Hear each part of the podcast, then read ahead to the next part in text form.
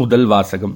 நீங்கள் கிறிஸ்துவோடு இறந்துவிட்டீர்கள், உலக போக்கிலான உங்கள் இயல்புக்குரியவற்றை ஒழித்து விடுங்கள்.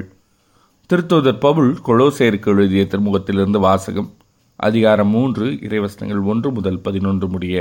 சகோதரர் சகோதரிகளே, நீங்கள் கிறிஸ்துவோடு உயிர் பெற்று எழுந்தவர்களானால் மேலுலகு சார்ந்தவற்றை நாடுங்கள். அங்கு கிறிஸ்து கடவுளின் வலப்பக்கத்தில் அமர்ந்திருக்கிறார்.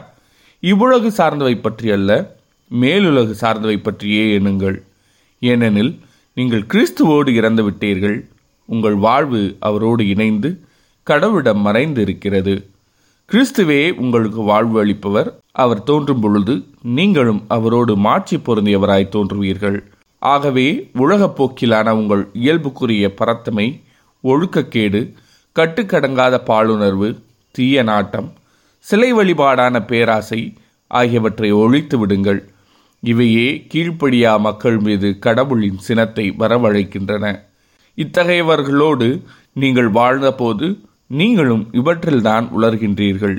ஆனால் இப்போது நீங்கள் சினம், சீற்றம், தீமை ஆகிய அனைத்தையும் அகற்றிவிடுங்கள். பழிப்புரை, வெக்கக்கேடான பேச்சு ஆகிய எதுவும் உங்கள் வாய் நின்று வரக்கூடாது. ஒருவரோடு ஒருவர் பொய் பேசாதீர்கள். ஏனெனில் நீங்கள் பழைய மனித இயல்பையும் அதற்குரிய செயல்களையும் களைந்துவிட்டு புதிய மனித இயல்பை அணிந்திருக்கிறீர்கள். அவ்வியல்பு தன்னை உண்டாக்கினவரின் சாயலுக்கு ஏற்ப புதுப்பிக்கப்படுகிறது. இவ்வாறு நீங்கள் கடவுளை முழுமையாய் அறிய முடியும்.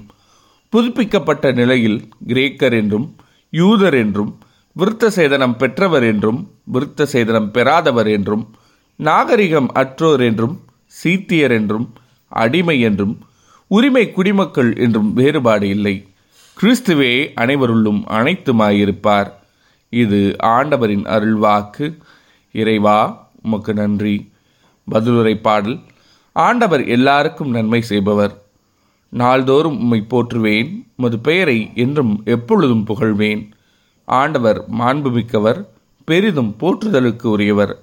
அவரது மாண்பு நம் அறிவுக்கு எட்டாதது. ஆண்டவர் எல்லாருக்கும் நன்மை செய்பவர். ஆண்டவரே, நீர் உருவாக்கிய யாவும் உமக்கு நன்றி செலுத்தும். உம்முடைய அன்பர்கள் உம்மை போற்றுவார்கள். அவர்கள் உமது அரசின் மாட்சியை அறிவிப்பார்கள். உமது வல்லமையை பற்றி பேசுவார்கள். ஆண்டவர் எல்லாருக்கும் நன்மை செய்பவர். மானிடர்க்கும் வல்லமை செயல்களையும் உமது அரசுக்குரிய மாட்சியின் பேரொழியையும் புலப்படுத்துவார்கள். உமது அரசு எல்லா காலங்களிலும் உள்ள அரசு. உமது ஆளுகை தலைமுறை தலைமுறையாக உள்ளது. ஆண்டவர் எல்லாருக்கும் நன்மை செய்பவர். நற்செய்தி வாசகம். ஏழைகளே, நீங்கள் பேறு பெற்றோர். செல்வர்களே, ஐயோ உங்களுக்கு கேடு. லூக்கா எழுதிய தூய நற்செய்தியிலிருந்து வாசகம், அதிகாரம் ஆறு, இறைவசனங்கள் இருபது முதல் இருபத்தி ஆறு முடிய. அக்காலத்தில் இயேசு சீடர் மீது தம் பார்வையை பதித்து கூறியவை: ஏழைகளே, நீங்கள் பேறு பெற்றோர், ஏனெனில் இறையாட்சி உங்களுக்கு உரியதே. இப்பொழுது பட்டினியாயிருப்போரே, நீங்கள் பேறு பெற்றோர், ஏனெனில் நீங்கள் நிறைவு பெறுவீர்கள். இப்பொழுது அழுது கொண்டிருப்போரே, நீங்கள் பேறு பெற்றோர், ஏனெனில் நீங்கள் சிரித்து மகிழ்வீர்கள். மானிட மகன் பொருட்டு மக்கள் உங்களை வெறுத்து ஒதுக்கி வைத்து நீங்கள் பொல்லாதவர் என்று இகழ்ந்து தள்ளிவிடும்போது நீங்கள் பேறு பெற்றோர். அந்நாளில் துள்ளி மகிழ்ந்து கொண்டாடுங்கள். ஏனெனில் விண்ணுலகில் உங்களுக்கு கிடைக்கும் கைமாறு மிகுதியாகும்.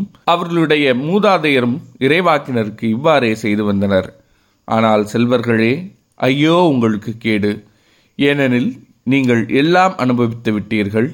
இப்போது உண்டு கொழுத்திருப்போரே, ஐயோ உங்களுக்கு கேடு. ஏனெனில் பட்டினி கிடப்பீர்கள்.